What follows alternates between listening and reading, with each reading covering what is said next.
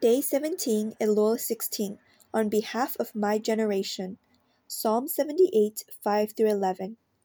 For he established a testimony in Jacob, and appointed a law in Israel, which he commanded our fathers, that they should make them known to their children, that the generation to come might know them, the children who would be born, that they may arise and declare them to their children, that they may set their hope in God, and not forget the works of God, but keep his commandments and may not be like their fathers, a stubborn and rebellious generation, a generation that did not set its heart aright, and whose spirit was not faithful to God.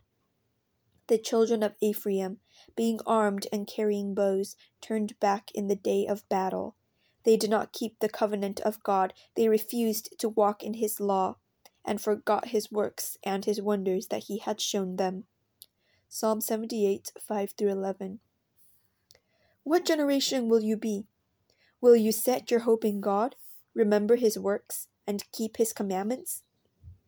Will you set your heart aright with the Lord? Will your spirits be faithful to God?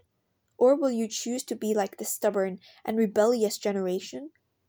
Will you reject God's law like the children of Ephraim, forget His works, and turn back on the day of battle?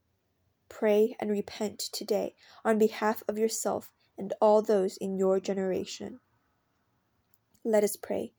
O oh God, please forgive my generation for turning away from you, for embracing ideologies that are not pleasing to you, and for thinking that we can bring peace and justice to the earth through our own ways.